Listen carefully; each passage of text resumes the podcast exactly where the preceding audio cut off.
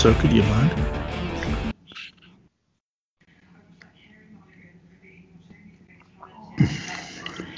All right. And welcome. It's episode 113. I'm Sean. And I'm Ian, and this is the only podcast that says, I'm not going to say it. It's going to come straight from the man's mouth. On a hot summer night, would you offer your throat to the wolf with Will he offer me his mouth? Yes. Will he offer me his teeth? Yes. Will he offer me his jaws? Yes. Will he offer me his hunger? Yes. Again, will he offer me his hunger? Yes. And will he starve without me? Yes. And does he love me? Yes. On a hot summer night, would you offer your throat to the wolf with the red roses? Yes. I bet you say that to all the boys.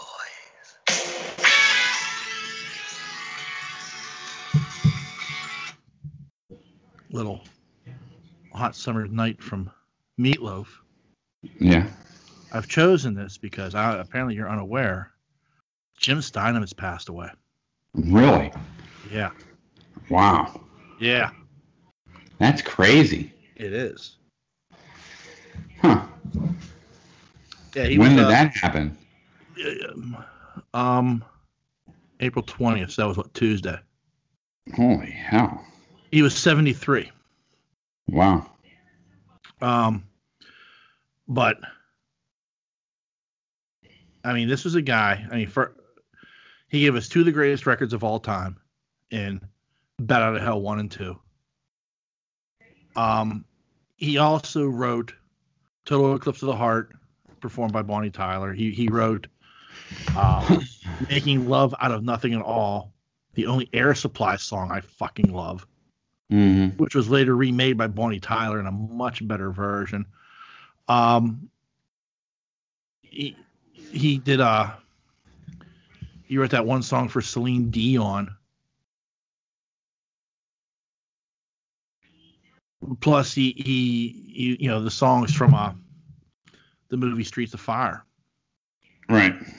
You know, th- this was a guy like he he was known as the Lord of Excess, and like if you li- listen to his his music, it was bombastic. It was. I always compared it to like rock opera. Yeah, that's what it was. Yeah, like I always viewed it that way. The, the, the music of, of Jim Steinman was rock opera, and I fucking love Jim Steinman's music. And there's Yeah. like very few that come even anywhere close. Like I, I wouldn't even say Queen because Queen, like you know, you listen to Bohemian Rhapsody and clearly that's a rock opera, but you know that Queen Queen was multifaceted with what they did. Like he his style of music was ve- was very over the top. It was it was almost like it was meant to be a musical, Right. you know. And he did write musicals. He he wrote um he, he wrote a musical called Whistle Down the Wind with Andrew Lloyd Webber. Mm. Um and the music from that is very meatloaf esque. Uh so like this one hurt a little. Yeah, it sucks. Yeah. Yeah, for sure. It was the first his Bat Out of Hell was the first album to have like the writer's name on the front cover. Yeah. It was like Meatloaf Bat Out of Hell written by Jim Steinman, Right. you know. Which is like an impressive thing, in my opinion. It is. you know. It is. Yeah. they they meatloaf not did meatloaf feel that way but like you know like they all felt that way strong enough that jim needed to be on the his name needed to be on the the front of that cover Yeah. It's a great cover too. oh yeah both of those, like Bat Out of Hell one and two, both of those covers are amazing. Mm. I don't know who painted that, it, but that, that's like just fantastic. Yeah, yeah, that's pretty cool. Yeah. But the dude was one of a fucking kind, that's for sure. Yeah, for sure. Also, I'm, I'm making m- far more waves in the passing of Jim Steinman was the passing of Shock Shock G. Yeah, that's crazy, right? Yeah. Like like Jim Steinman like wrote all this amazing music. I'm not putting down Shock G. I mean, Humpty Dance is amazing. You know, there are other stuff that was done with Digital Underground that, that like if you dig into Digital Underground, Digital Underground did some amazing shit. But like for the most part, like you know, the dude's known as you know for the Humpty Dance. yeah. You know, and Jim Steinman like wrote all this amazing music, and it was like a blip on the radar. But you know, Shock G, like people were like posting tributes to. I'm like, really? Okay. I, I didn't know Shock G had that many fans. Man. Like I said, I'm not putting them down. Like I, I understand like Digital Underground's place in, in like you know hip hop history is is solid, and they did some really experimental shit, and I I appreciate that. But it's like, you know, Jim Steinman was a fucking genius, Oh yeah. you know, and it's like nowhere to be found on any of my timelines. Like three Right. people mentioned it, you know. Yeah. I didn't even see it. Yeah, that's, that's what I mean. Like, so like you, I mean, you didn't even. Like, so it made, it made zero waves. No, because I didn't. I didn't even see it. I'm still kind of in shock by him by his passing. Yeah, That's crazy. it is. Hmm. Anyway, Yeah. So how are you, sir? I'm a little beat up, but I'm good. Yeah. You're working man this weekend. We're recording late on Sunday. Yeah, long week, Yeah. but uh, You got your little old man hat on and everything. yeah, I like this hat.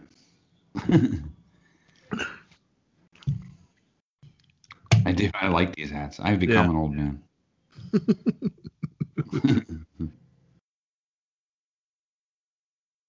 Actually, they're really cool caps. Yeah. A little, little pricey, but uh, they're made by a company called Boston Scally. So Yeah. I have a number of them. If I ever move away from the ball cap, which I Mm. don't think I ever will, but if I ever was to, I I would go fedora. fedora. Yeah, I'm going straight up fedora. Nice. Yeah. Like full on Indiana Jones fedora. Nice. Yeah. Okay, I get that. I had one way back in the day. Like Yeah. like when I was a teenager. I, I, I rocked like I had like this one outfit, and it was like like these white pants with with a like a, a neon pink shirt, and I had the Don Johnson jacket, and Mm. then I had like a a gray fedora with like a neon pink band Yeah. that like I thought like I was just king shit. and uh I did not wear it well at all. Like the entire ensemble was not meant for a man of like you know, at the time I was, you know, 250. I was in shape. I was in shape 250, but you know, it was not meant to be worn by a man of my girth, right. you know. But yeah, like, like someday I hope I like hit that of maturity where like I just go like a fedora and a duster. Yeah.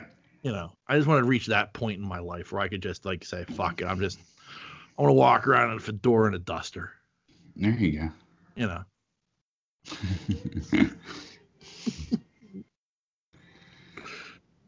no, I I like the hats. I like the uh, Scallies are pretty pretty. I like them. Yeah, They fit well. This one's a little small, but I have some, you know, normal, not normal ones. It's just this was an extra large. It just it just runs this size. This type of peaky like runs smaller. Yeah. But uh, yeah, I'm into them.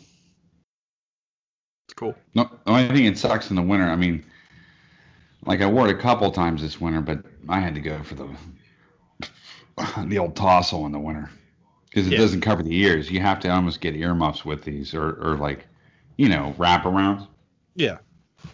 to wear with them. But because your ears freeze, keeps the head top of your head nice and warm. But I mean, your ears freeze. I I never liked the tassel cap. Yeah. Never my, never my gig. Like I, I'd much rather let my ears freeze and just wear a ball cap. Yeah. Well, when you're waiting for a shuttle on the top of the peat, Yeah. A little different story. Yeah, freezing your Yeah. ass off. but um, yeah. So yeah, I haven't been doing much of anything. I just watching some TV. Yeah. Did you watch the finale of Falcon and the Winter Soldier? Tonight's episode. Yeah, the one that No. debuted on Friday. Yeah. Was it Friday? Yeah. It debuted on Friday. Was it the finale? Yeah. How did it begin? Um, Sam and Bucky separately trying they're trying to get to the the the GRC meeting in New York. No, did not watch it. Yet. Okay. Sam shows up in the uh the new suit. Nah, Okay. no, did not see it. Was it good? Yeah, it was. It was. I I enjoyed it. Um, Yeah. it gets a little political, but the entire show's been very, you know, Well, it's been ripe with political. yeah. so I mean, so it ends very politically as well. Um, Yeah. But I, I thought overall I, I liked it. Um, I mean, I, I like the reveal. The, the I like I like Sam's costume. It's right out of the comic book. That's cool. Yeah, I mean, it's like you know, right out, of, right out of the comic book. I was like, wow, that's impressive. Yeah. You know. Yeah, that's that's cool. I'll, I'll watch it. Yeah, I started watching uh, the uh, my my days are all screwed up. Yeah. The Nevers. okay, yeah, I don't know if it'll be renewed for a second season. yeah, Uh, I like it. yeah. Yeah, I've it's pretty good things about it. Yeah, it's it's good. So yeah, I start- watched it. Uh, Oh, go ahead. Go ahead. no, good. I, I was just saying I watched that. It's really good. Yeah. I I started watching Stargate SG One. I thought you already watched Stargate. No, I never. I, I never like it was a that was one of those shows. It started off on Showtime. Like the first two or three seasons were on Showtime only.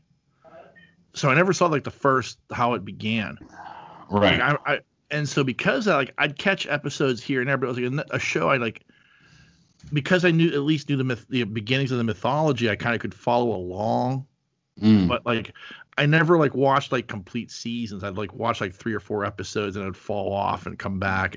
So I, I always wish I could start from the beginning with that show and watch it all the way through. Now the problem is it's ten fucking seasons. yeah, but, uh, that's a long fucking run there. Yeah, but it's like I think I looked up. It's like 219 episodes or some shit. But uh, so I mean, I'll, I'll, I'll be breaking this up. Like you know, I'll like like take a run for it for a while, and I'm like, eh, I'll take a week off or two, and come back to it, you know. But um, Yeah. so I started watching that, and then uh, I decided yesterday I was going to take a break from it, and I started watching the new Netflix show Shadow and Bone. Okay. And I got to about episode four and said, "Yeah, I think I'm fucking done with this." What is that? It, it's this very weird show about this world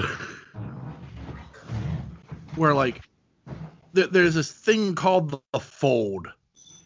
And it's like this this big cloud of darkness and there's these evil like flying lizard things in there that'll kill you. Right. and but it, it separates this country cuts it cuts this country in half and there are ways through the fold but it's dangerous. And um but like and it's also a world where like you know pe certain people have powers. Like they can you know the wind or fire or there's some that are healers. But apparently there's one girl she's special. She has the power of the sun. And i mean it, it was like it's just like i'm trying to watch it and like it's like that thing of like you know it looks like netflix spent a lot of money on this but fuck this sucks like i just Yeah, could not get into it Hmm. like i said i got to like the fourth episode and i was just like yeah i would much rather like you know watch anything else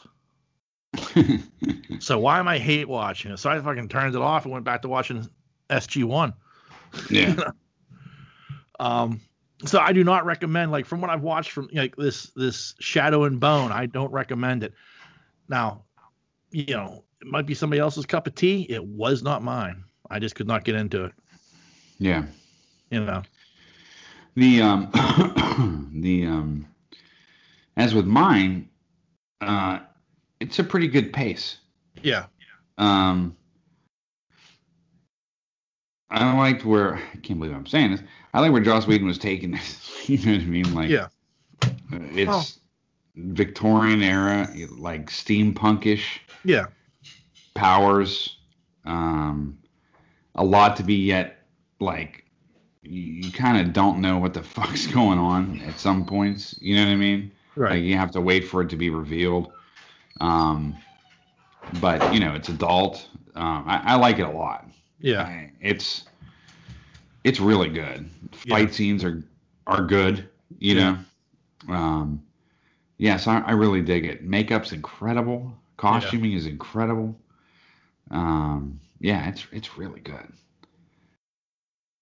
When we watched the first episode and we're like, "Wow, that was good." You know, I was like, Yeah. "Wow, I'm, I'm I'm I'm really into this. I can I can get into this show." And it goes, created and produced, directed by Joss Whedon. you know, and we're like, Yeah. "Uh," Yeah.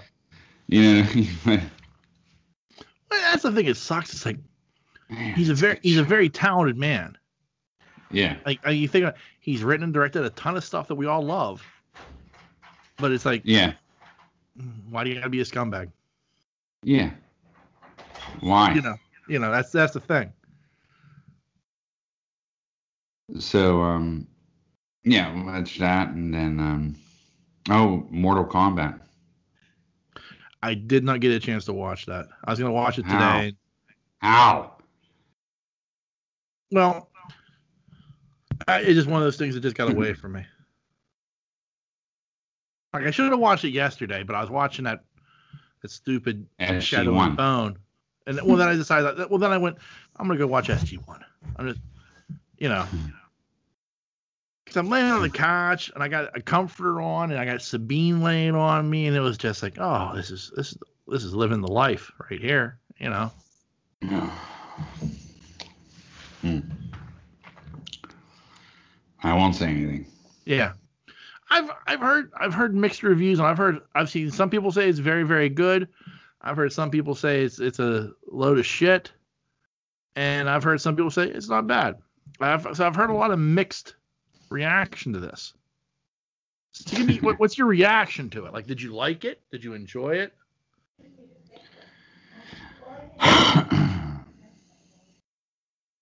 mm.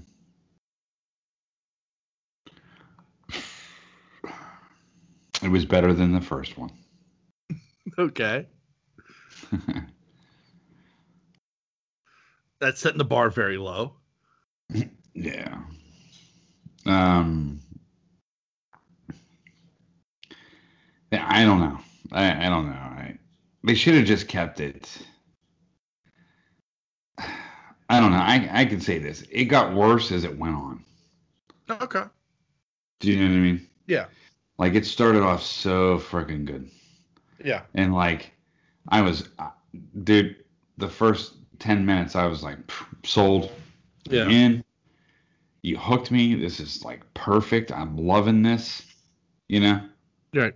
And then it just, and then it was good. And, and then it was good. And then it just kind of, it didn't fall off a cliff. It was like a, I don't know, slowly downhill. Yeah. I don't know. I, I don't know.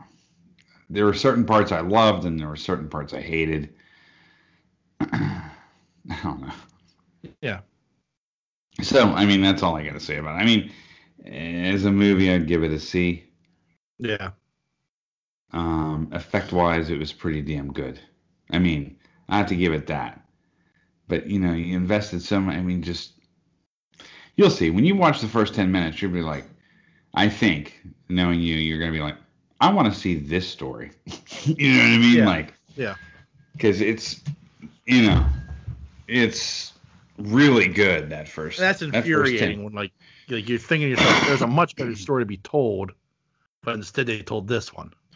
I mean, they did it. I mean, the story was okay, and I got it. It just got just got weird, like mm, halfway to, and then all the way to the end. Yeah. Like it, it just. I'm telling you, the first ten minutes, I would have paid top dollar to see that in the movie theater. Yeah. I mean, I just wanted, I wanted that ten minutes. Like, I just kept, I maybe I just kept wanting it back. You know, it was just, it was just, it was just really good. Um, so yeah, I mean, there were certain parts that I really liked, and there were certain parts that um, I didn't. You know. Yeah. Yeah. And Sonya can't act in this either. Whoever played her, it's horrible. um, but there were some things I liked. I mean, I, I Yeah. liked the Kano, Kano character. Yeah. So it just we'll talk about it more next week. But it was just um, I don't know. I I don't.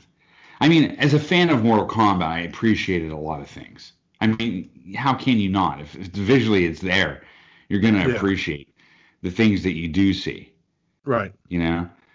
But the way it's it was very fa- very misleading because the way they set it up, I was like, oh my goodness, that's badass. Oh, he's doing th- you know, this falls into play, and I know why he's using this, and I cannot wait to watch the rest of this movie, and and then it just, you know, it just went to hell, Yeah. literally.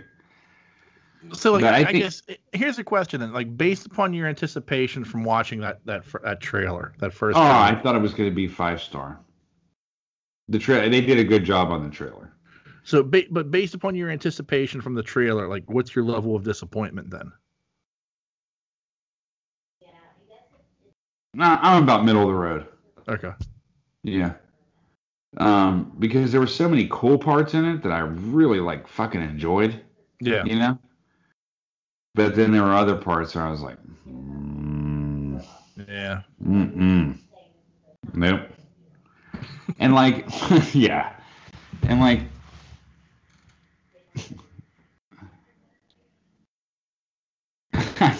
and you can look this up on your phone right now if you want. But um, like one of my favorite characters, we we had this conversation in my house the other day. Probably my favorite character of the original Mortal Kombat game was Raiden. yeah Um, that's who I used mostly. Was Raiden. And if I didn't use Raiden, I went to Scorpion. Those were my two go-to people in the in the original arcade version. right All right.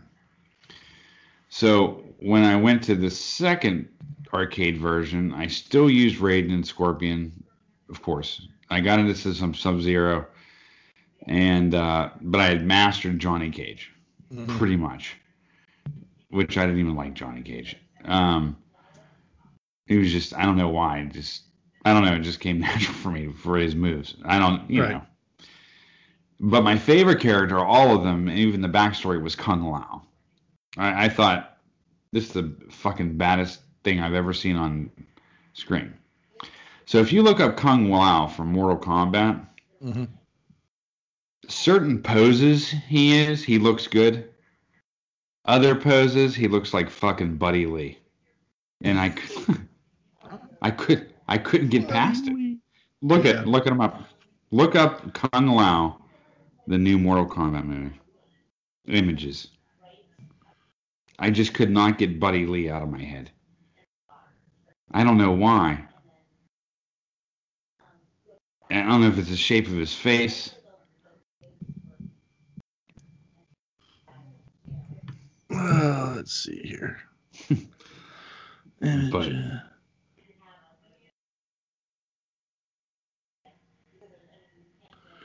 Oh, I see where you're going with that. Yeah. I could not, dude. I, I just could. Like, my picture of Kung Lao is not like. I don't know, just very different. Yeah. You know? I mean, I like the hat and I like the getup and stuff. It was just very different than what I pictured he would be. Maybe a little taller or something. I, I he just came across like Buddy Lee, and I just couldn't. I just couldn't get the image out of my head. Yeah. But that's not why I didn't like the movie. There was there was a lot of things wrong with this movie. Yeah. But, uh, a lot of things. But there was a lot of visual things that were really good.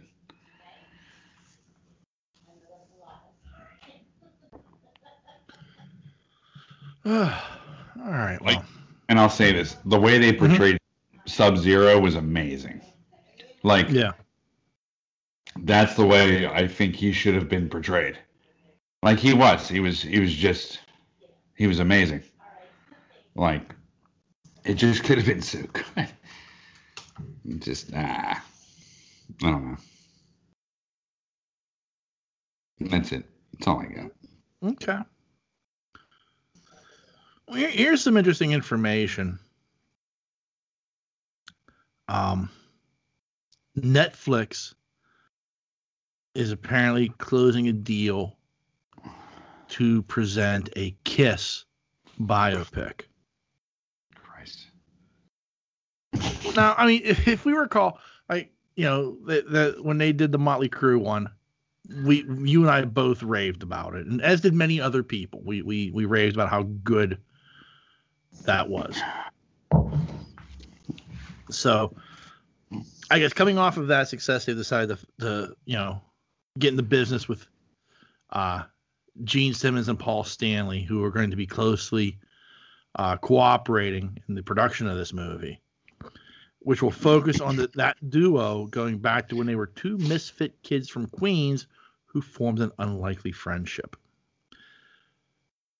So I, I, I guess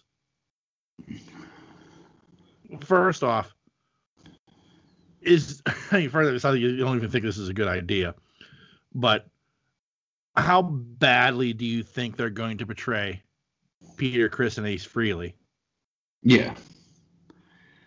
And how, how pumped up are they going to make Gene and Paul?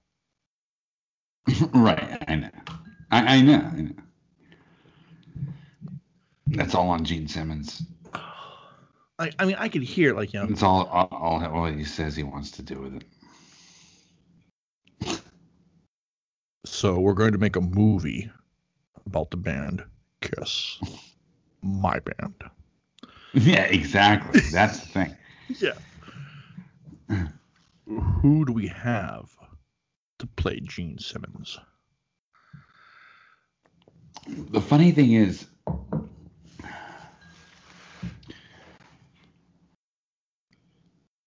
nobody in their rem- remotely in this world looks like either one of them. No, no, you're right. No, I mean like they are so distinct Yeah, in their look. You know what I mean? Like, Yeah. I just don't know. I we'll see. I don't know. I mean, is there? I, I know there's Kiss Army, and I, I mean, I, I get it. There's still some Kiss Army left, and there's, um, y- you know what I mean? Like, is is there really? you're tapping into an audience that's older than Crue. Yeah. Do you understand what I'm saying? Oh yeah. So I mean, like, is that gonna fly? I mean, at least with Crue, we're a little younger. You know what I mean? Yeah. But Kiss is, I mean, that's before me. I mean, I came into Kiss at what? Reason to Live, Rock and Roll All Night on Headbangers Ball. Um, the makeup was off. You know what I mean? That Yeah. was, you know, the Kiss, all the four albums that each one produced. Yeah. That was before my time. yeah. That was like Um, 77, 77, 78. Yeah, it's just, I mean, yeah, I know Detroit Rock City, and I mean, I know a lot of Kiss songs, but I, I that, like I said, it was kind of like before my time. You know what I mean? I mean, my time was like not a great time for Kiss, but I mean, like Heaven's on Fire, and you know, which is a good song. Um, Like I, I I can honestly argue I think Kiss without makeup is better than Kiss with makeup musically. yeah, Like I think I think I think the music they played was better during the 80s and the early 90s than Reason it was in the Live. 70s. Yeah. Yeah. But at the same time, like you know, I love that music from the 70s. I, I think the thing becomes with with this project, like with, with this band, is you know it's controlled by Gene Simmons. Yeah, you know, and it, it Gene has made it very clear that you know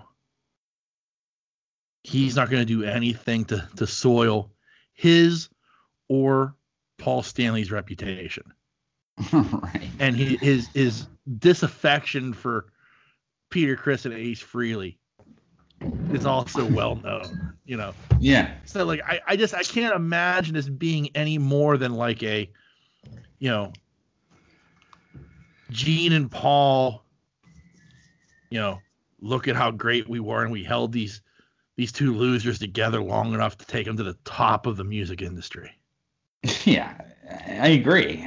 you know like I, I like the thing about the Motley Crue, like that what makes the Motley Crue biopic work is the fact that it's based off of a book that all four of them wrote and admitted to each other the faults that they all had.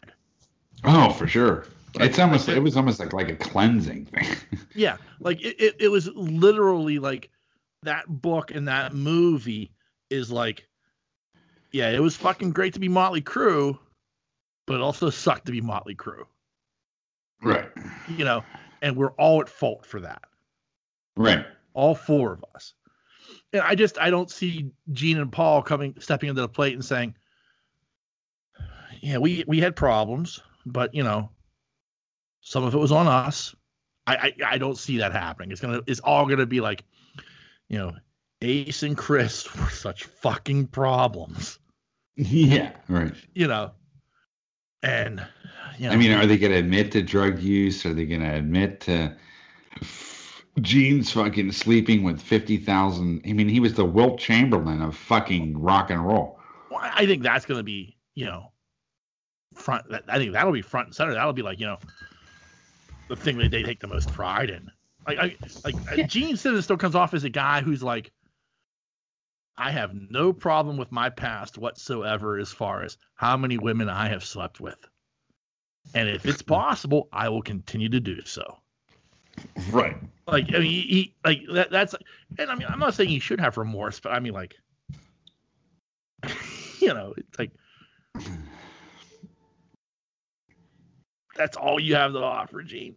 You're not Yeah. gonna admit. You're not gonna admit anything else. You know, Right. Well, I mean, I, I like, you know, I don't know. Whatever this is, like every other scene is gonna have Gene Simmons with like a woman on his dick. Right. Like, hey, we're trying to practice, and Gene's like, you know, got got the bass up here and some broad down there. Like I mean, every other scene is just gonna be that. yeah. You know.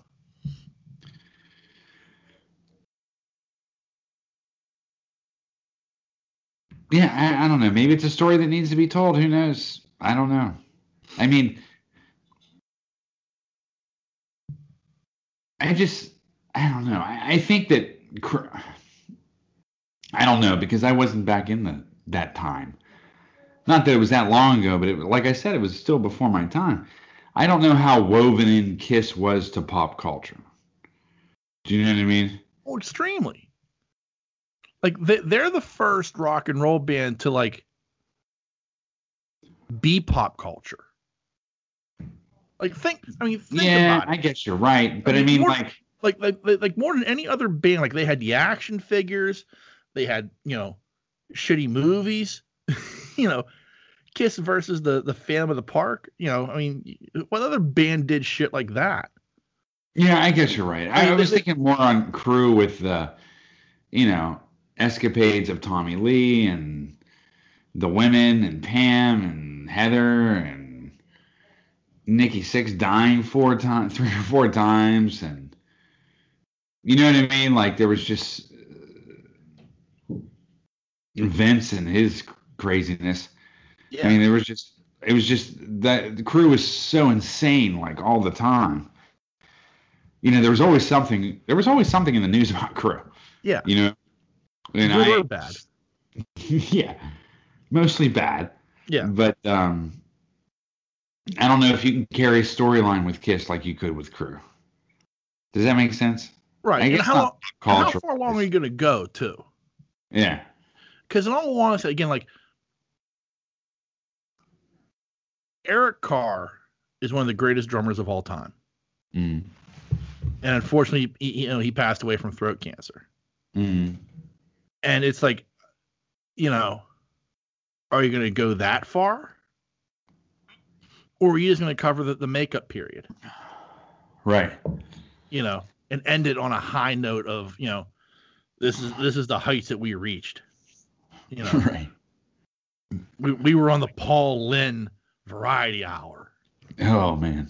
you know shit like but that's like shit like, that was the shit that kiss could do like because of the makeup because of everything like that like it's the genius of gene simmons of making them these like these pop culture icons at that time with everything uh, you know the kiss comic book with their blood in the ink and shit like that.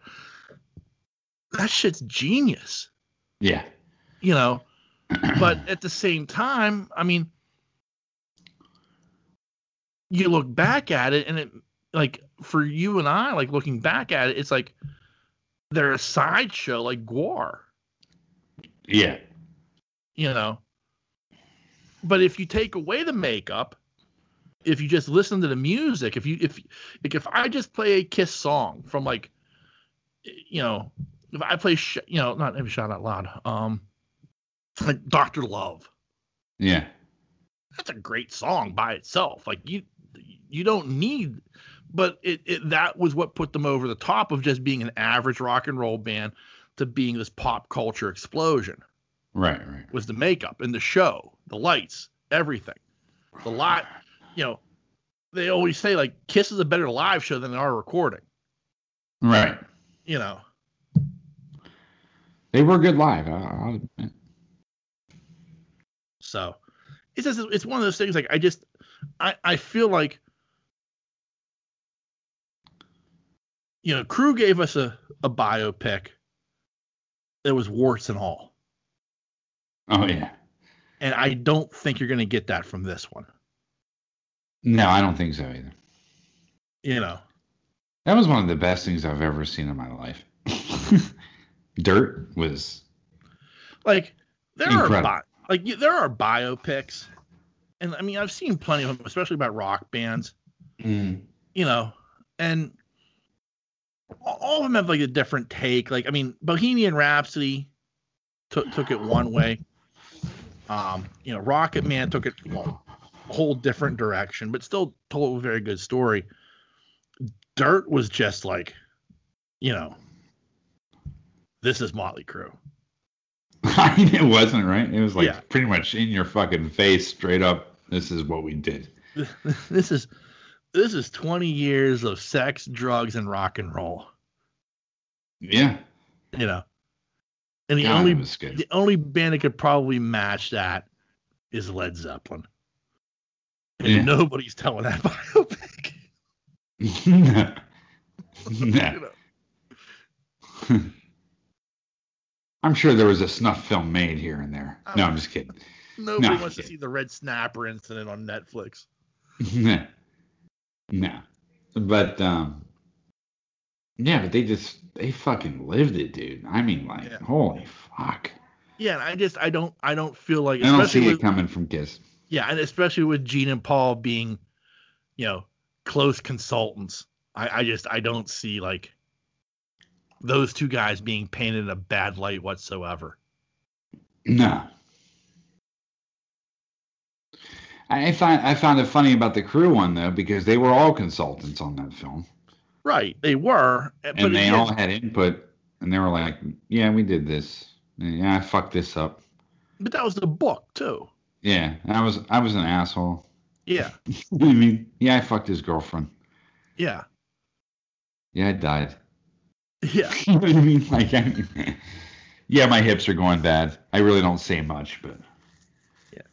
I'm taking credit for this song. Nicky Sixx is not dying in this ambulance today. Right. Now, speaking of Paul Stanley, I kept meaning to bring this up like weeks ago, but for whatever reason, I never did. When I was on Facebook, I kept seeing these ads, and it was just so fucking funny. It was for Paul Stanley's Soul Station. and it's like Paul Stanley doing Motown. Okay. Yeah, here, let me let me let's let's play.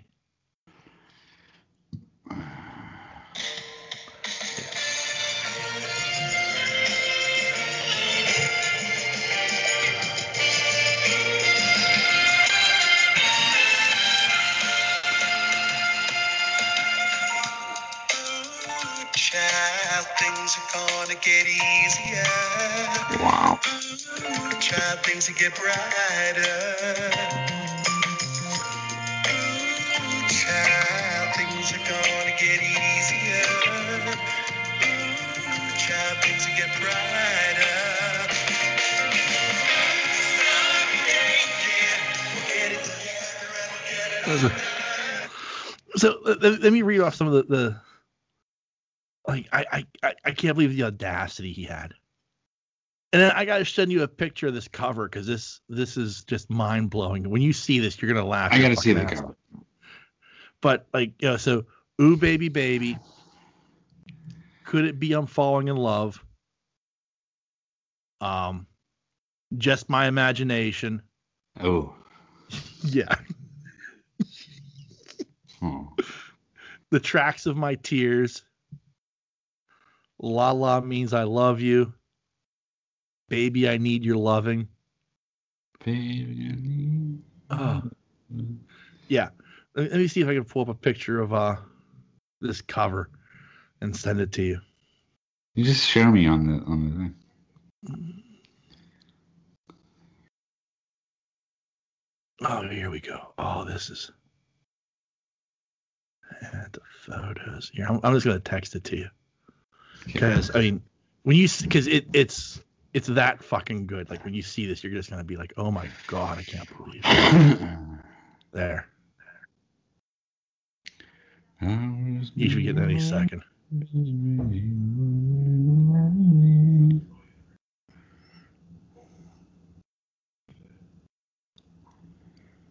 Still waiting. Okay. Okay.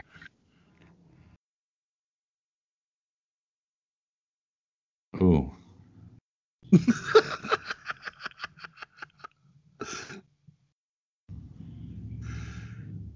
Who are all these people? Th- that's the band Soul Station. Oh, he's had some work. Oh, I mean, I mean, like, big time. He doesn't even look like Paul Stanley. no, it's brutal. I can see Paul Stanley wearing something like that. Yeah, I like the Oh. gray in the hair. I think But- that looks kind of cool. But, But I you mean, can tell he's, he's had some work done. How can he be singing these songs? I, I don't know. That's the other side of it is like, like who who told him this was a good idea? Gene Simmons.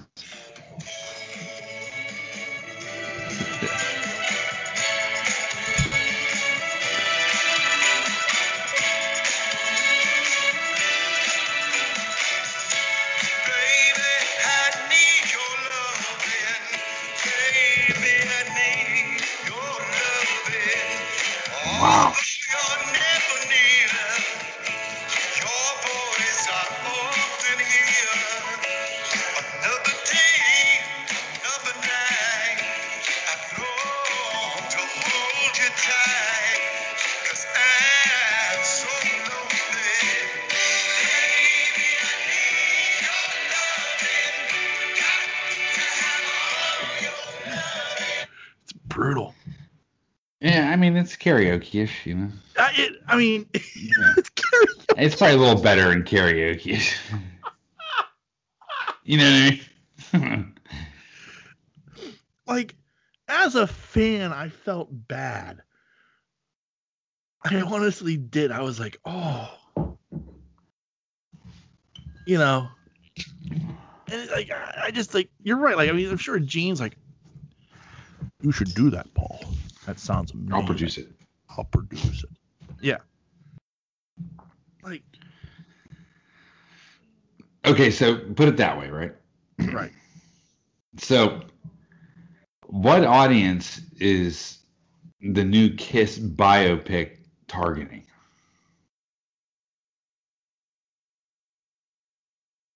I No, mean, seriously. no, you're you're you're you're bringing up a valid point. It's got to be people like between 40 and 60. Yeah. Maybe older than that. For between 40 and 70, No, I'd say between 45 and 70. yeah, 45 to 50. Like I I, I feel like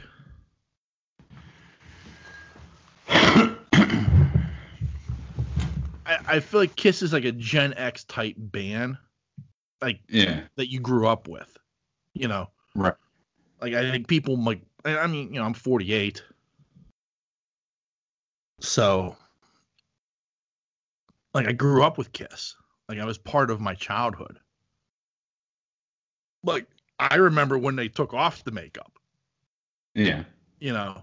Um I mean, for whatever re- I mean, I, I'm sure part of it has to do with just what the music your mom listened to and your dad listened to, but like I was more in tune with rock and roll, so like I was familiar with Kiss to begin with. Now my dad was like, "Yeah, that band's a fucking joke," you know. yeah, Kiss, yeah, there's a couple of good songs, but mostly they're a fucking joke, you know. They're appearing on a Paul Lynde Variety Hour for Christ's sake, you know. That was shit like that, like that. That so that was like my opinion of Kiss until I got older, and I was like, you know, maybe Big Chuck isn't always right, you know. But yeah. you know, so it's like one of those deals where like, but at least I, I knew who they were. I you know, I knew the makeup and shit. So when they took the makeup off, like I remember it being a huge deal. Yeah, I, I remember that. I remember it Yeah. being a huge deal. But uh, so like I feel like people like my age, slightly younger, would like you know, but like I, I just can't imagine like.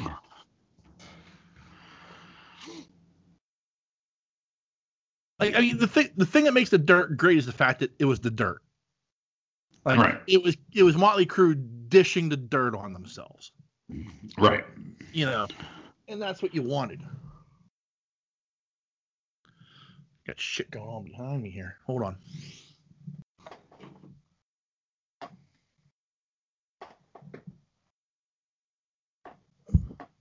Sorry about that. Dritz is going going nuts. But uh, that was the thing. Was the dirt was the dirt, you know. yeah. And I don't see the dirt being dished in this movie, unless it's about Ace Frehley and Peter Criss. Right, right, right. You know. So I, I, I think it's a good idea and a bad idea at the same time because I, I think there would be an audience for it, but unfortunately, the movie you're going to get isn't the movie you want. right. It's not going to be the good stuff. I, I, I would almost want a movie like a, a, a separate movie from the perspective of Ace Frehley and Peter Criss. yeah, yeah, dude. You know, Yeah, for sure.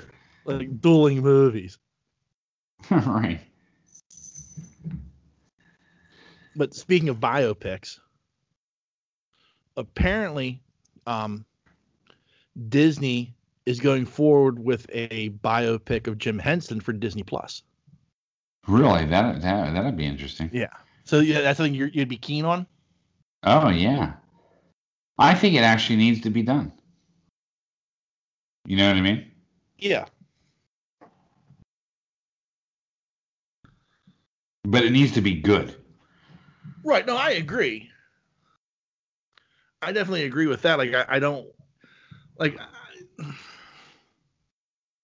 I mean, that's a fucking tearjerker just thinking about it. right.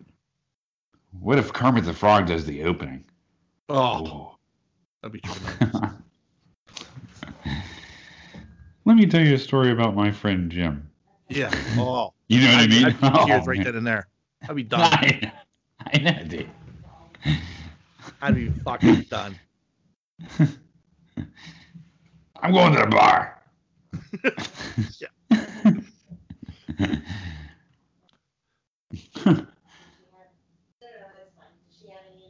But I, what I think.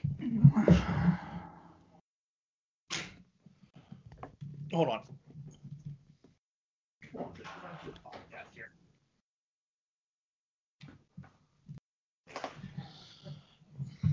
Fucking making me nervous. What's going on over there?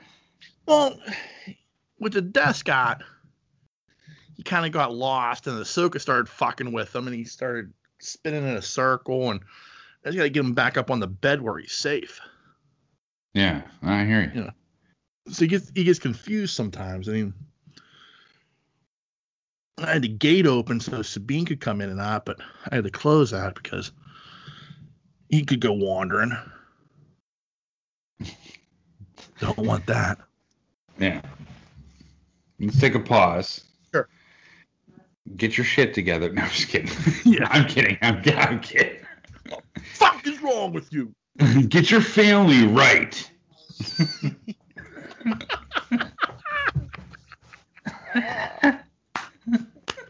Yeah.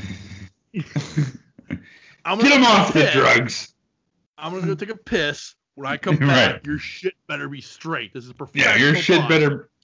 Right, you, this is fucking. You gotta get shit right. Yeah, this is All right, I'll be right back. motherfucker. All right. All right, hold on. All right. Felt bad for the old man. Tuck him in. I looked over at him. He's laying there on the bed. He's got this look on his face of like, I wish I was a young man. Like you just see it like his his face, like his like, I hate this shit, you know. Yeah. So I had to go over and give him some love and kiss him on the head. Yeah. Yeah, and then he bit me.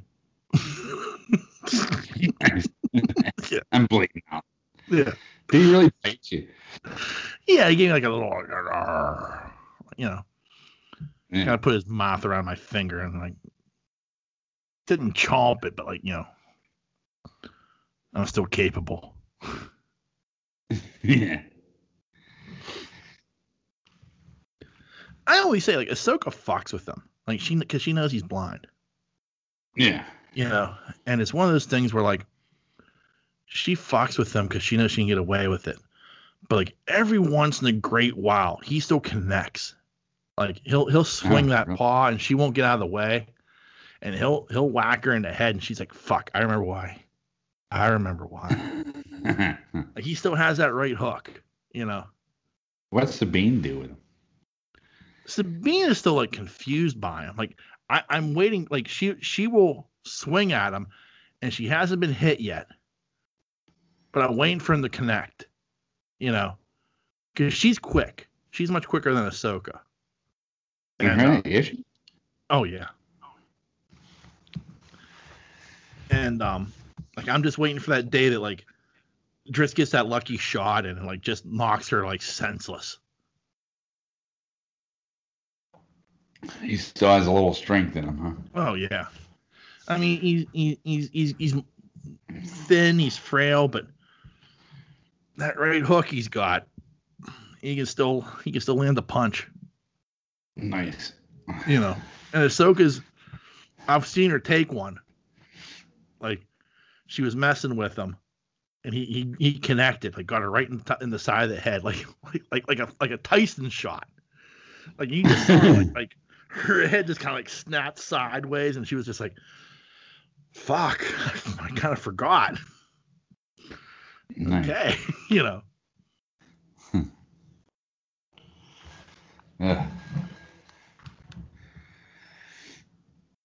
Yeah. All right. Anyway, anyway, back back to the uh the Henson biopic.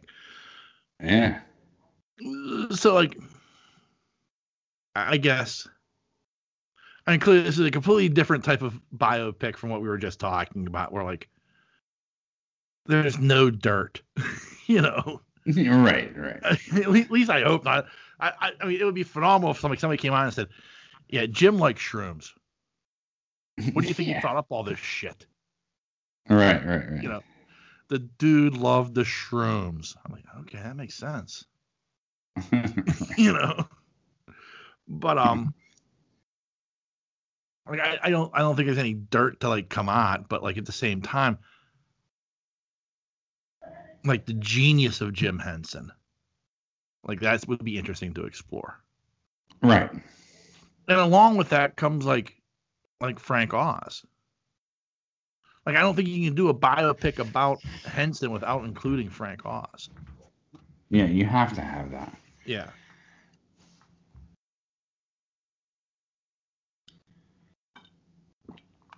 Fucking uh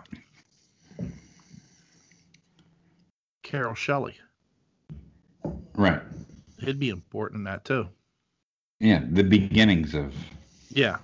Like with I think it'd be Street. really good. Yeah. Yeah, I mean I, I think so too. Like I, I mean I think it would be interesting like to chronicle his life. And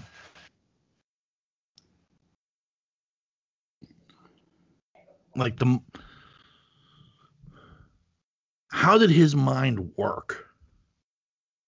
Right. Come up with the ideas that he came up with. Because I mean, let's face facts. Like his kids haven't done it. Right. They've kind of, you know, they've taken what's already been the established product for the most part and just kind of run with that. Right. But at the same time, like, I mean, like, I can't even say that because I mean, like, even like the the Dark Crystal TV series was just like, I mean, that's based upon what Jim had already written. Right. Right. You know, it's like it's funny. Like, I mean, I guess MirrorMask is probably the closest thing you could say they've ever done out. Let's say outside of a a Jim creation. Well, I think he wrote, that too, didn't he? I I don't know. think that was part of him as well. I would have to look. Yeah. but like it's just it's funny like well no you, you know I, I will give farscape was Yeah.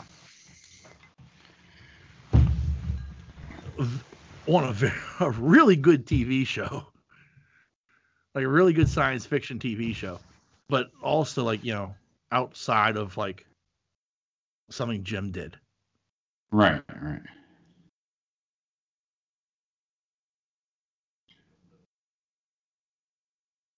i mean that's just the genius of jim henson overall like Right.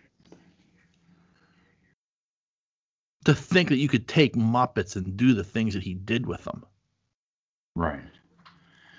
Well, I think that's also the the um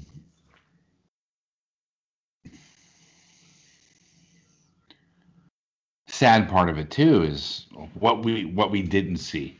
Right. Like what was left in him that he would have created. Yeah.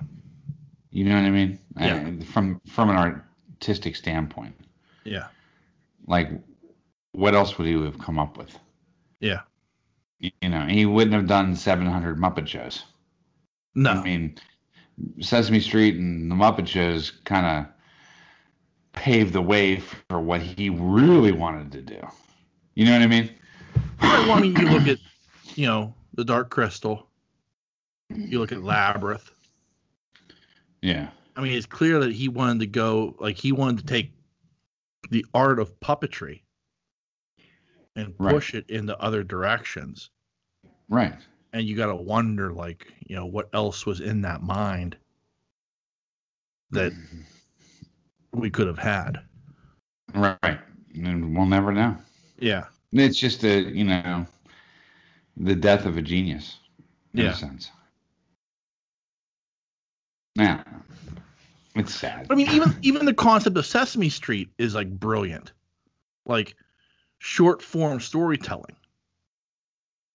You know, this is the attention span of a of a of a three year old.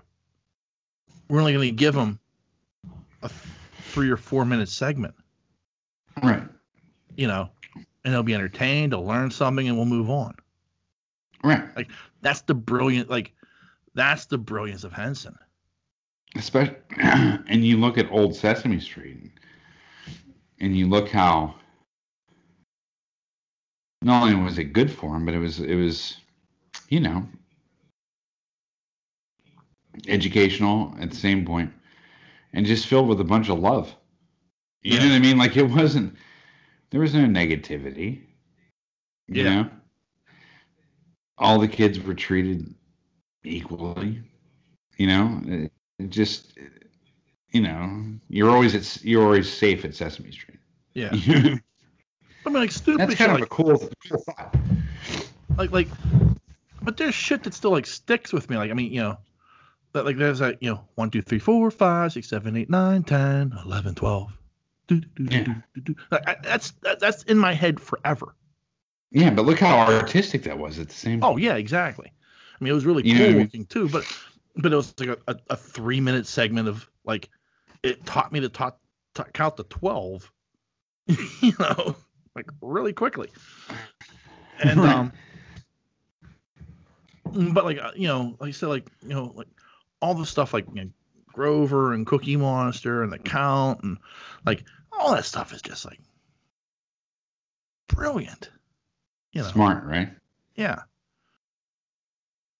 big bird had an imaginary friend or was he imaginary we'll never know like snuffleupagus you know Yeah, but it was, but it was, but it also lets you know that it was cool to have an imaginary friend. yeah You know what I mean? right Like when if you were lonely or feeling bummed out or da da da, you had your imaginary friend. I mean, like there's a lot of things. There's a lot of stuff behind his stuff that I I think is really cool. yeah You know what I mean? Yeah I just couldn't get into the Elmo character. no like i mean i mean and clearly that was after he had And that was well i mean just he, I he was he had passed away by the time elmo came around yeah. but I mean, I, I, I- you know, for all intents and purposes, I think Jim would have endorsed that character. Though I think that kid, that character did a lot of good. Sure. I think it did too, and I, and I think that, but it it taught you. It also taught you it, it's cool to be different. Yeah, You know what I mean? And to learn how to say I'm sorry. And I mean, there was a lot of things. There was a lot of a lot of in-depth stuff that he was going into with children. that is really it's quite remarkable yeah, that psychologists have been trying to do for years. yeah, you know what I mean? yeah, And he he's done it in a you know in short episodes yeah, on Sesame Street. You know, I I think Henson's just as just as important as Mister Rogers in that sense. You know what I mean? yeah. Oh, oh, I mean, yeah.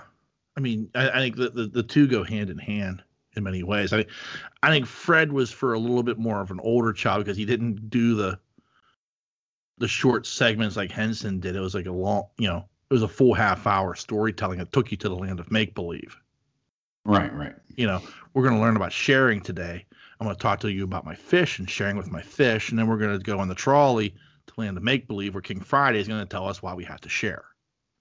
Right, right. You know, and Lady Elaine's going to scare the shit out of you. Oh,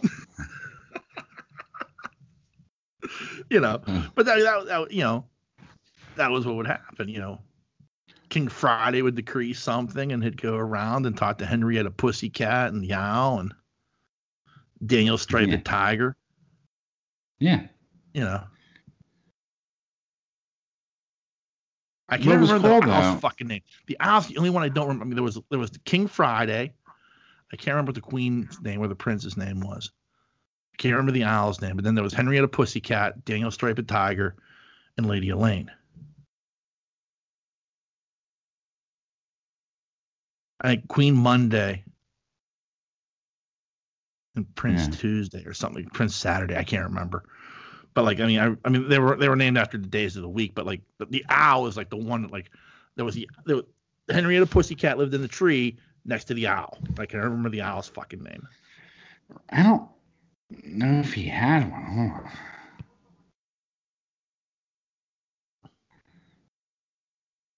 I'm gonna text Lisa here. Yeah, text an expert. Yeah.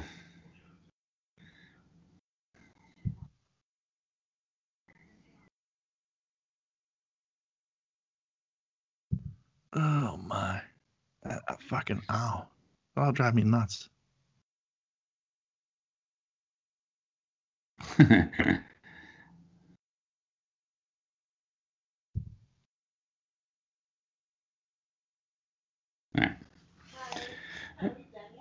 But um I I just I also like the fact that like he created a lot of monsters. You know what I mean? Yeah. And they were like cool. Yeah, you know what I mean? Grover. Like Grover was monster. yeah, so it was Cookie. Yeah, Oscar the Grouch. yeah, I mean, I'm telling uh, you know, it's not scary as a kid, but you know, I, I fucking walk out to my trash can right now and I thought, saw that thing coming out, I'd be, yeah. I think I'd pass out. But I mean, like, but he's he created these monsters like Telly and whatever his name is. He created all these monsters that were actually like cool. yeah. You know, he kind of soothed things for for a lot of children. I think. Oh yeah, I think it was a very important show to a lot of people. yeah, You know, I think it really was. And Elmo became a huge part of that. I just never really liked Elmo. But I mean, Yeah. fucking Elmo had shit on potty training and fucking, you I- know. years. Like there was about a, a ten to fifteen year span where it was like all Elmo all the time. Mm-hmm. You know, like to the point like they spun him off into his own shit. Elmo's Yeah. Playhouse or whatever that was. Yeah, it just got kind of got to be too much. Yeah, I just want to see Snuffy. You know what I mean? Like, yeah, I guess I'm old old school like that, but I, I you know, I wanted to see the older characters. Right. But at the same time, also like I mean, like you watch the Muppet Show and you watch like the Muppet movies, Mhm. and he was like he was smart enough to make that for kids but there were enough adult jokes in there that adults were watching as well Right. you know and like like the thing i'll never forget like in the first muppet movie like when like steve martin with you know he's like oh it's a twist off cap.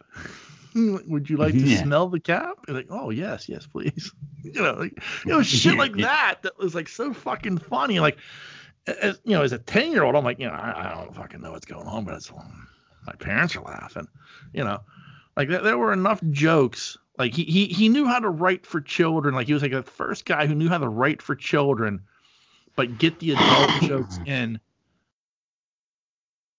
because he had a sense of humor like he he he i mean he was doing like him and and fucking um i just said his name Frank Oz. Frank Oz. Like they were doing like dirty Muppet shows on Saturday Night Live back in the day. Yeah. You know, like so. I mean, it wasn't like he was like like this like like people like to think like this button up like like like Fred Rogers. Like he wasn't this buttoned up Yeah. like No. he he he he had like this tremendously set, dirty sense of humor that I could appreciate, and like and he found ways to like incorporate like not raunch, but still like I mean No. there were plenty of Pepe the, the prawn jokes that you go you kind of make you look like look at your little kid like I hope you didn't get that. Yeah, but that wasn't Henson. No, that wasn't, but still. But Yeah. that- that- that's where it carried on to. No, that's where we're carried on to. Yeah. I mean, you remember Muppets from Space Yeah. when Rizzo was under the sheet? Yeah. Yeah. I was like, I mean, both uh, Lisa and I looked at each other like, whoa, whoa. Yeah. What is happening? Yeah. And then it ended real quick, you know what I mean? Yeah. But I think, you know, I think that's definitely something Henson would have been like, yeah. Yeah, I'd have probably done that. you know what I mean? Like, Well, like when they were do when they did that ABC show a few years back. mhm. Which is actually pretty good. It's actually really good, and like Yeah. the level of humor was like, I could see Jim saying like, because it was adult humor. Like that, that wasn't a show that was meant for kids. Right. It was an adult show. Like, it it wasn't raunchy, but it had some adult humor in there. Right. And I, I, I feel like I could see Jim saying like, I got no problem with this. This is good. Right. You know. Yeah. It's, So oh. The owl's name was X. X the owl. XDL. For 10. Yeah. Yeah. Yeah. X the owl. Lisa I just told me. Yeah. I can't take credit for that. Right. Yeah. Unbelievable. I can't believe I couldn't remember that. Yeah. Yeah, Yeah. What a cool name. Yeah. I never liked Mr. Rogers though, so I, I can't always- really comment. I always loved back in the day. Um when it was uh Scott Paulsen and Jimmy Krenn on Mm. the DVE morning show, lo- local radio station, local DJs, and they would do Henrietta Pussycat like calling into the show, Yeah. and it would be like, and, and it, they would just do meow meow meow meow meow meow meow meow meow meow meow like oh we don't know know what you were doing last night Henrietta no oh you're ruining my childhood like it was like sh- like like they were making like Henrietta Pussycat out to be like like this complete whore you know Mm, yeah. like doing all these horribly raunchy things. They're like, oh, don't please don't stop calling into the show, Henrietta. We can't we we can't put this on the air. You know, meow meow meow meow meow meow. You know, you're like, oh. You know. Lady Uh, Elaine. ugh. Huh? Lady Elaine. Lady ugh. Elaine, yeah, that's the bane of your existence. Ugh.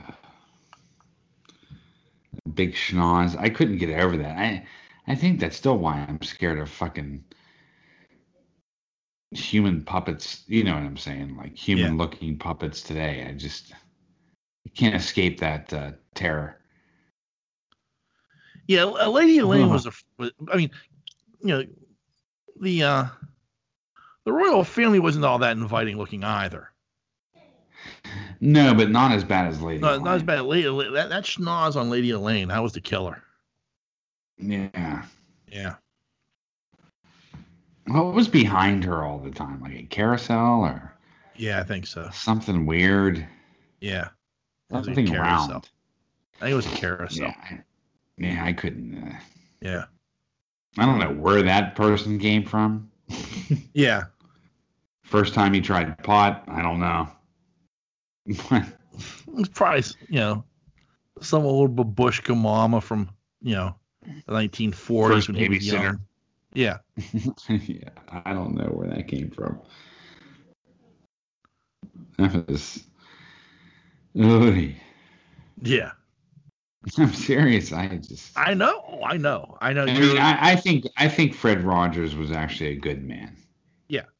You know what I mean? I, I do, I, and Yeah. I and I think that I think he honestly cared about Pittsburgh, and I think he honestly cared about the children in Pittsburgh. yeah, Do you know what I mean? Like he wasn't a creeper, wasn't anything like that. He was just. I think he was a good soul. You know. yeah, And he deserves the accolades that he gets. I just Yeah, could not oh, get yeah. into the show. That's all. like I wasn't a big fan of it either, because of like the Electric Company and the Sesame Street, and even like later on, um, the Great Space Coaster. Oh, You know. like to me, like it as weird as it sounds, like like I had a hard time with Fred because of like I hate to say it, I felt like he was talking down to me. I know he wasn't, right. but that's how it felt like with that. So now everybody, let's go feed the fish. And it's like, like oh man, Fred. Yeah. So like Fred wasn't my thing, but like I watched it enough, and like I and later on in life I can appreciate what he he did as an innovator in children's programming.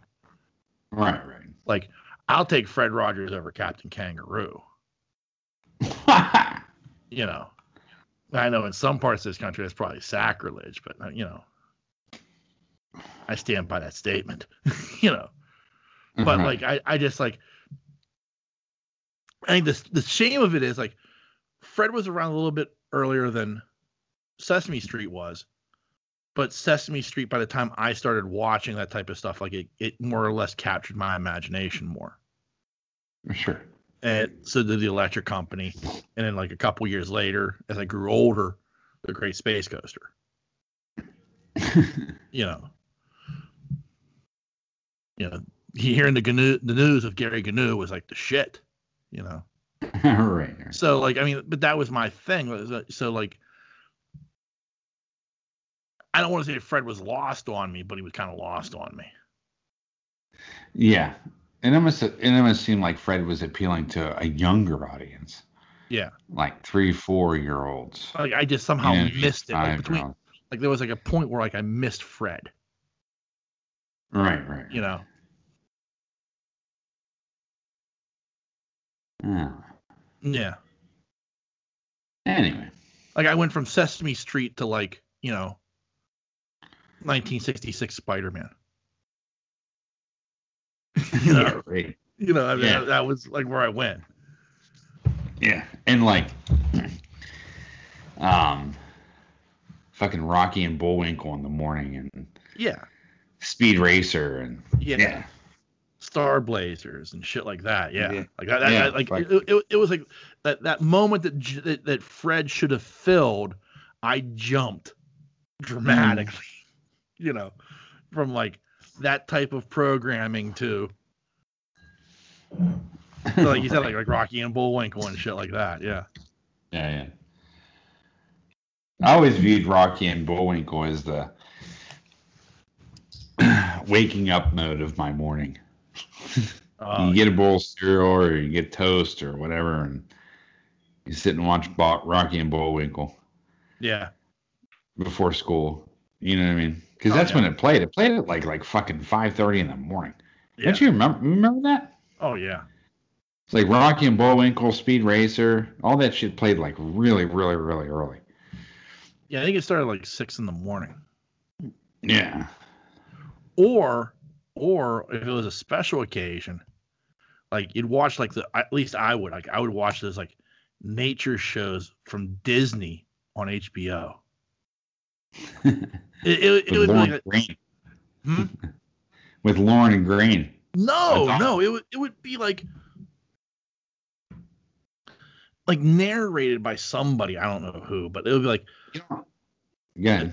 but it would be like you know rascal the crazy little squirrel and then like like like like this like nature photographer with like like with like this squirrel and then- and then tell a story about the squirrel somehow with the footage Oh shit, man, I don't remember that. yeah oh yeah it was like ridiculous you know like i'd get I up at like six in the morning for that shit I remember the Lorne Greene Yeah, Disney shit that he did yeah. So do I. about cheetahs and lions and Yeah, like- hippos. and, Like it was like it was like Mutual of Omaha shit, but with like a Disney twist. yes.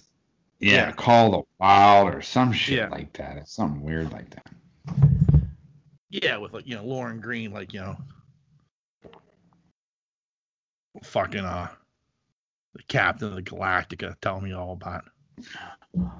That's the only reason I tuned. in. I thought the guy was a cat. Like like Lorne Greene for me will forever be Commander Adama from. Battlestar Galactica. Like like I was like, what the fuck is Gunsmoke? You know, right.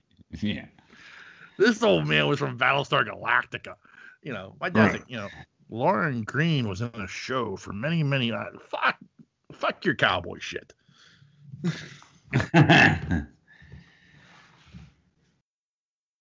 So well, Yeah. you know, uh, think about it though. You know, Battlestar back then was our kind of first, you know, one of our first tastes of science fiction on Oh. TV.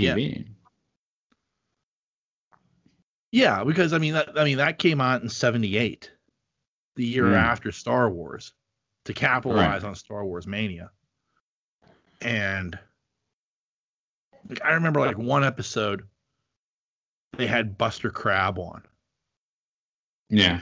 like it's like this old, you know, Viper pilot, Uh, and uh, my dad's like all excited, like Buster Crabbe.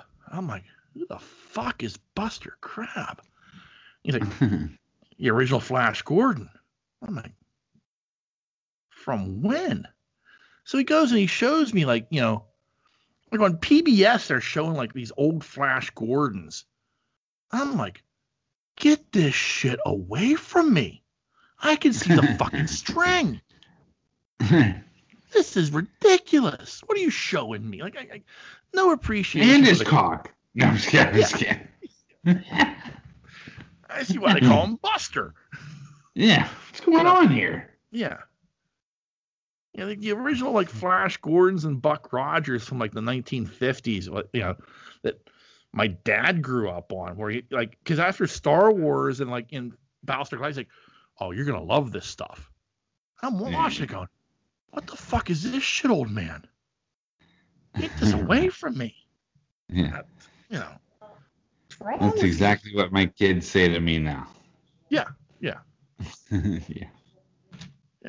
I don't know how like Star Wars still holds up. I'm not quite sure how that works.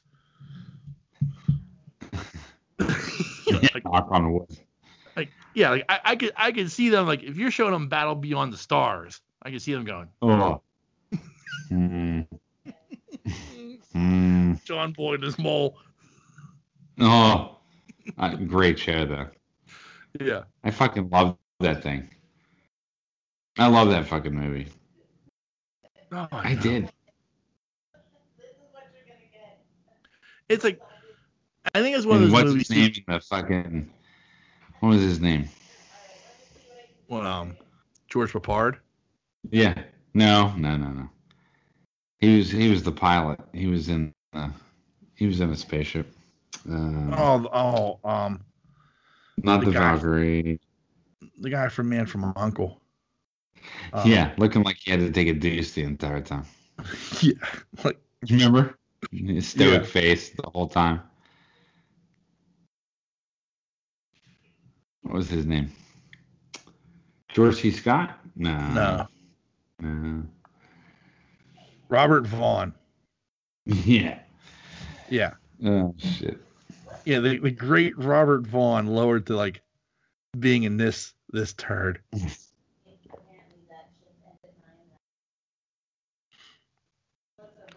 I don't know. I loved it. Oh yeah.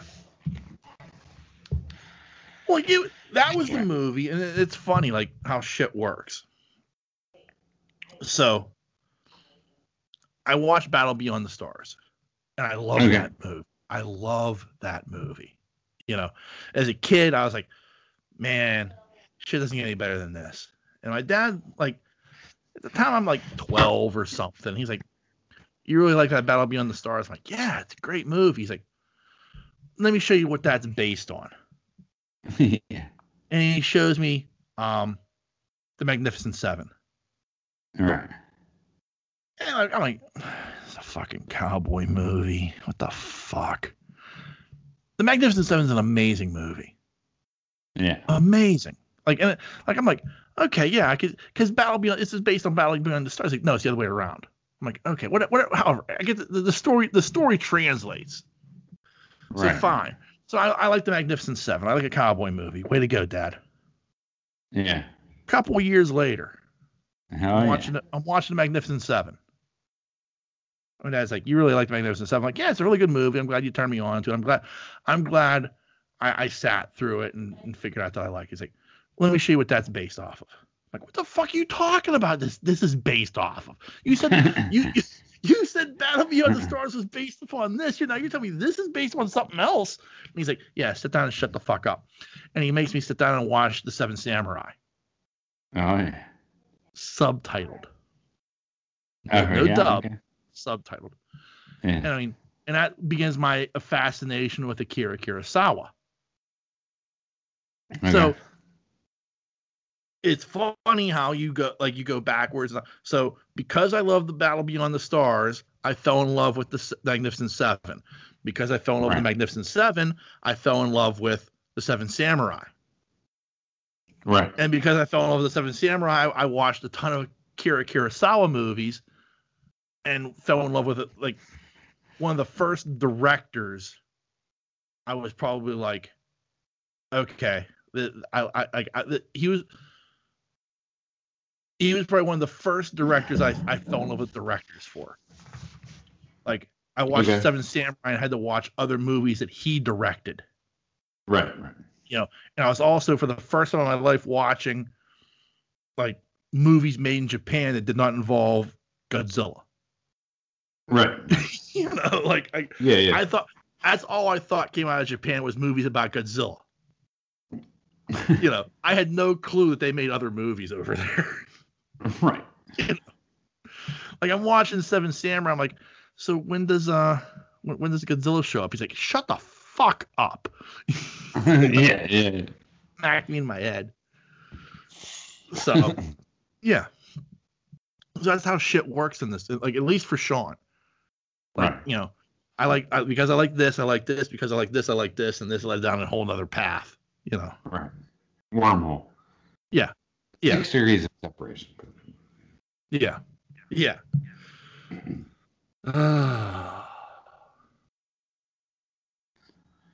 Uh, let's tip our Tony old mailbag. All right.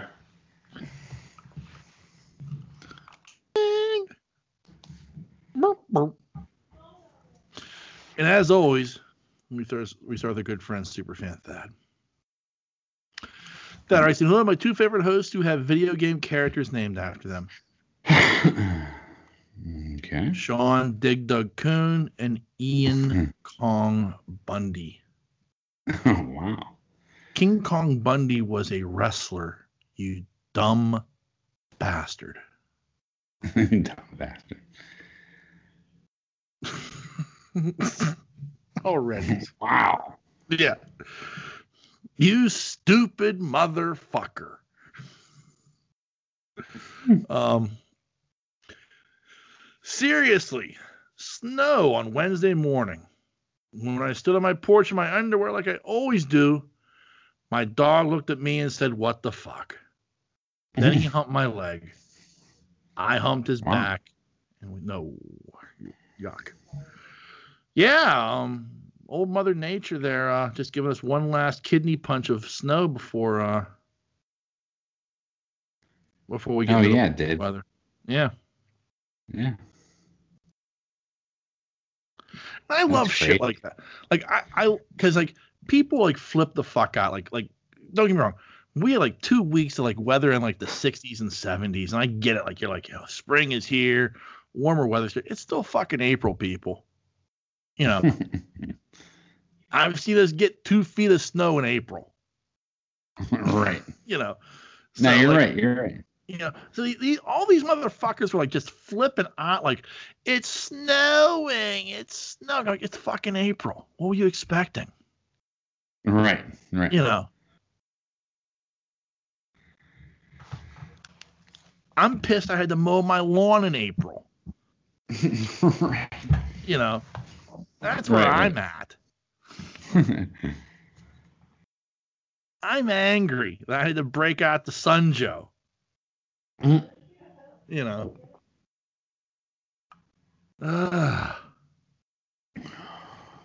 It's all like, like, like my Facebook feed was nothing but like, how can this be happening in April? It's snow. What the fuck? And I'm like, yeah.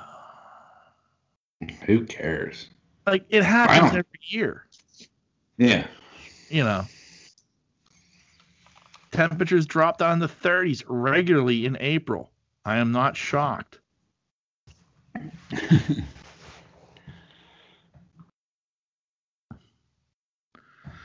Hey, Ian, did those retro couches have retro semen stuck to it? Yeah, no, I don't think so. yeah. I, I I think. think I they're searching for quarters though. Yeah. I'm just kidding. Bird bath. and a Wishing well. How old is Nancy? 90? You know. Don't get me started. You know, what was funny was so like no, we're recording on Sunday, so it's gonna be pretty easy for me to remember what we talked about. But like last week we recorded on Friday and I'm posting on Sunday and like I kind of forgot what we talked about a little bit. So yeah. because we didn't cover anything I had like done research on.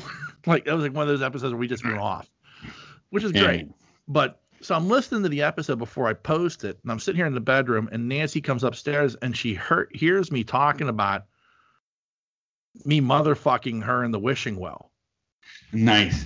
and which I don't care. I mean, you know, I'm putting it on public record, like you know, she can hear it.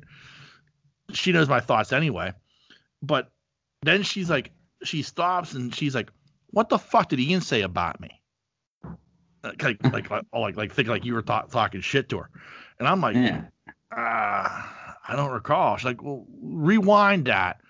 So I rewound it, and you were like, well, maybe she should mow the fucking lawn. And she's like, okay, I can't argue with that. He's right. She's like, I won't, but he's right. it's funny.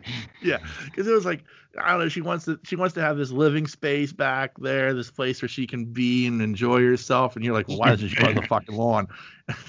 she's like, yeah, he's right. I won't, but he's right.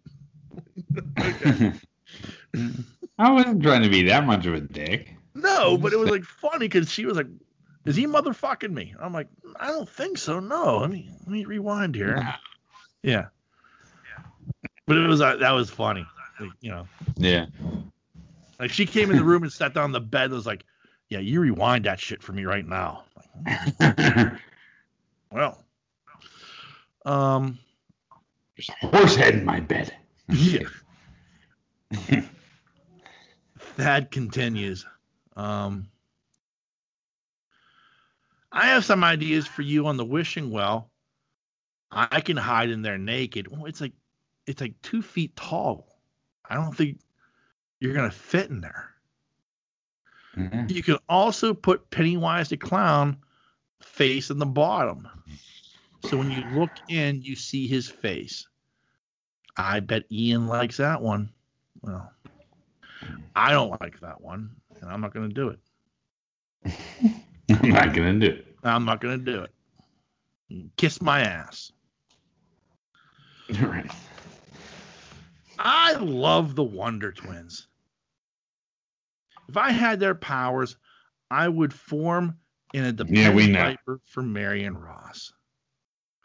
Well, you stupid bastard. That's not how their powers work. One's in the form of, and one's in the shape of. You can't form a diaper. You can't be in the shape of a diaper. There you go. There you go. little education. Yeah, I'm I'm sure Thad will find some sort of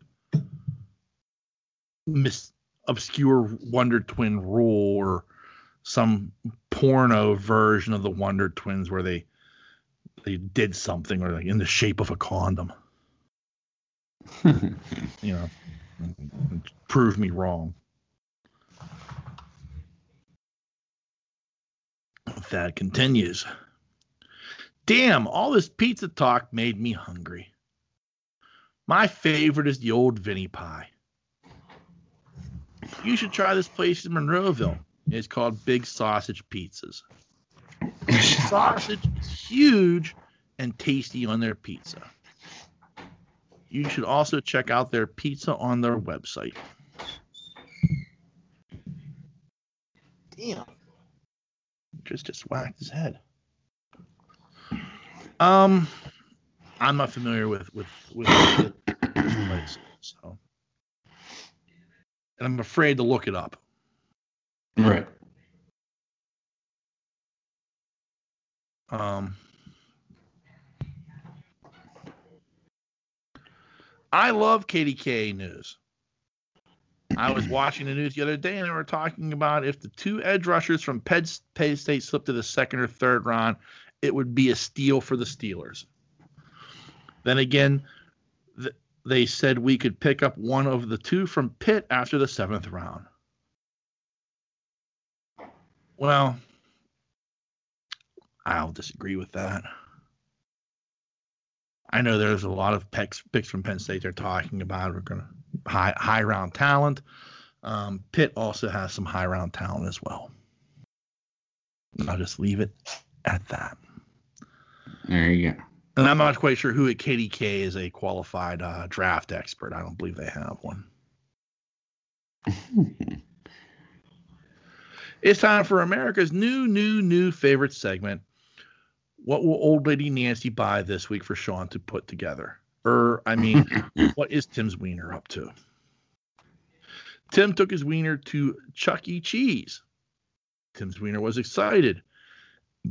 It was in the balls.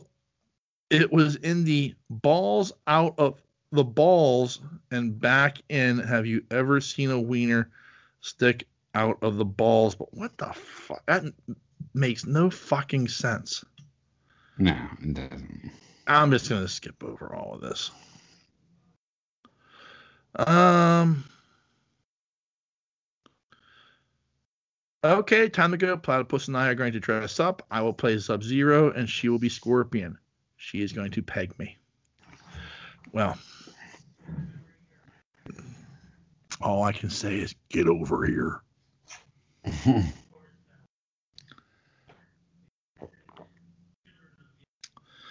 Next up, we have our good friend, the Otter, ah, better known as Superfan Tim.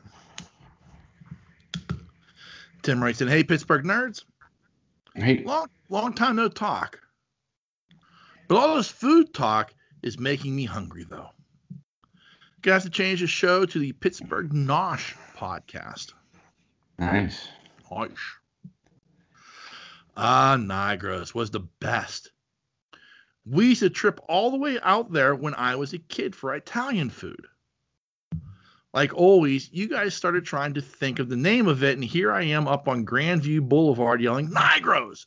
It's Nigros! Damn it! Not the best idea.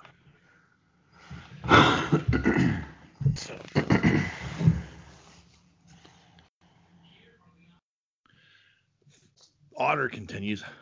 Anyway, like I texted earlier this week, Nigros has a pizza tree like the Parcells coaching tree in the NFL.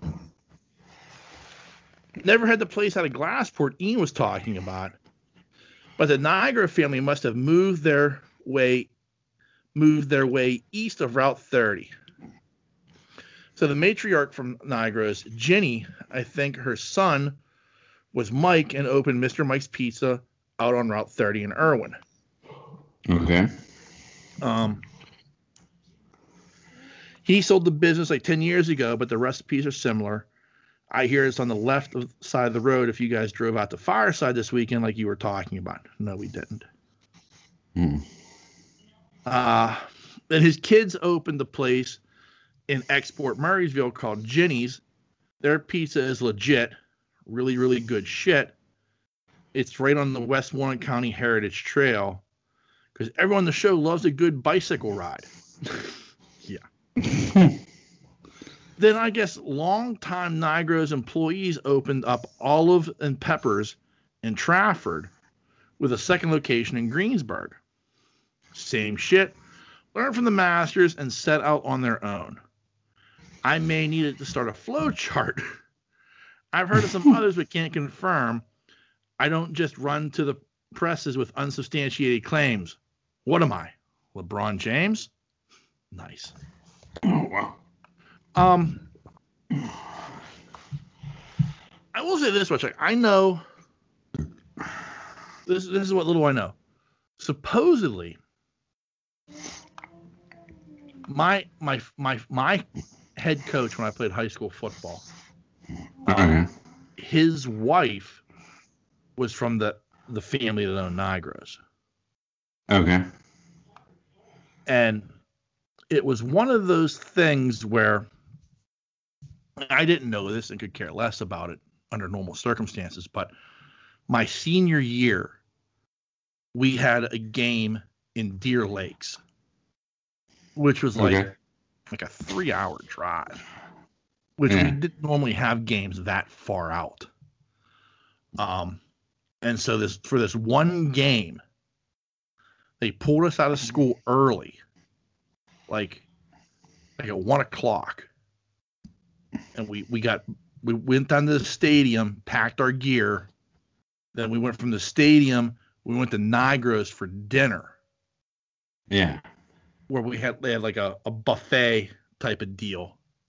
Uh-huh. And the only reason like I was told that we went to Nigros is because my head coach Don Elko, his wife was part of the fa- family that owned the restaurant, and they like cut us a deal for for dinner.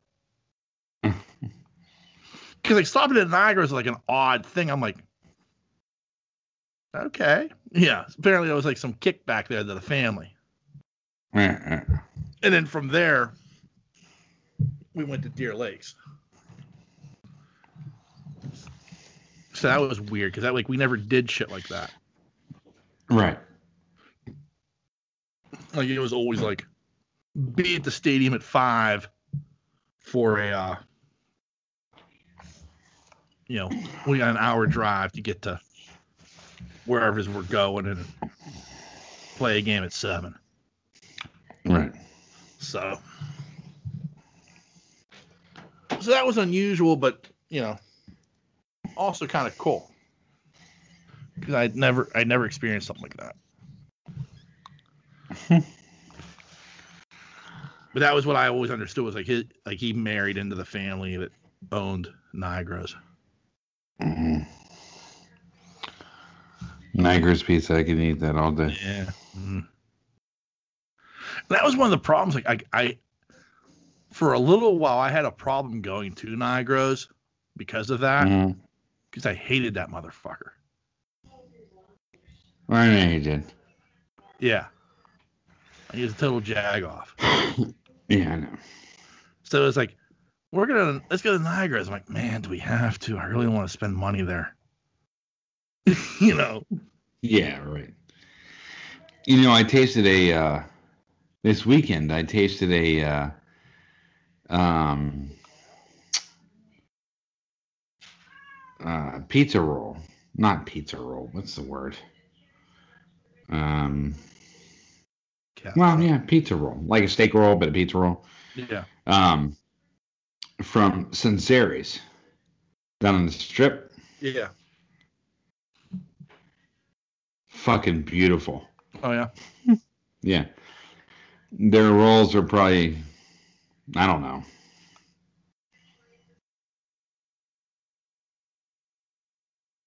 Sixteen, twenty inches long. The Yeah. atomic rolls. Like Yeah. this fucking big. I mean, literally. and uh, they sell them two for 15 for the for the atomics, two for eight for the regulars. Yeah. And you know, I've been I've been going to the strip for a while, for a long time, and I always get if I'm gonna get a usually every time I go to the strip, I get a pepperoni roll. Yeah. Every time. Yeah. I usually get I usually get a Mancini's pepperoni roll. Yeah. Um, but I tasted this. This was a good fucking pepperoni roll. Yeah. Yeah, for real. Yeah. So I'm gonna have to keep that in mind when I go back down to go to Oh, yeah. And get a pepperoni roll. It was Yeah. amazing. But anyway, just wanted to throw that in. So Otter continues. Yeah.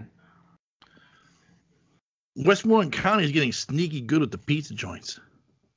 Ah, The ones I mentioned above, and they also have Aiello's as well. One of the Aiello brothers split from the Squirrel Hill place and opened a joint in Harrison City. huh? It's a small town of, in the small town of Manor, a joint called a Slice of New York supposedly is one of those joints that sells out for the day, and you get you got to order early on. Haven't tried Yeah. that yet. That's nice. Okay. Um, well, rumor has that a little further out 22 in Monroeville from Big Rigs is a joint called Holy Smokes Barbecue. I'm hearing Okay. very good things, especially about the cornbread casserole and the smoke slash fried wings. Initial reports are a little fresher and possibly better than Big Rigs. I'll report back, but as Big Rigs is the official barbecue of the Pittsburgh Nerd Podcast, I have serious doubts some Johnny Come Latelys can touch the king. Long live the Rigs.